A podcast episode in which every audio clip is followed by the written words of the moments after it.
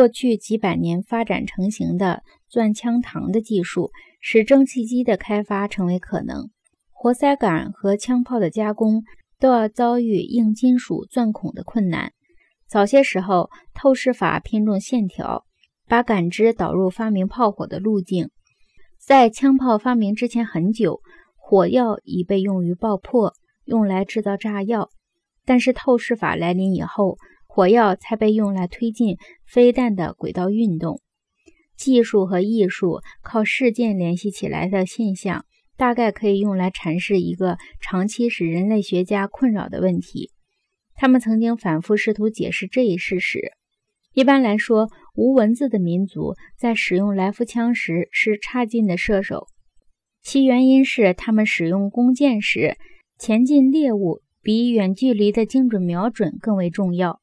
何况弓箭几乎不可能远距离射准猎物。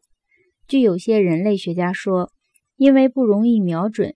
猎人才模仿猎物，披着兽皮去逼近猎物。同时，他们又指出，弓弦不会发出声音，箭未射中时，动物很少被惊跑。如果说箭是手和臂的延伸，来福枪就是眼睛和牙齿的延伸。有文化的美洲殖民者首先坚持使用有来福线的枪膛，坚持改进枪的瞄准器。指出这一点大概是中肯切题的。他们改进老式的滑膛枪，造出了肯塔基产的来福枪。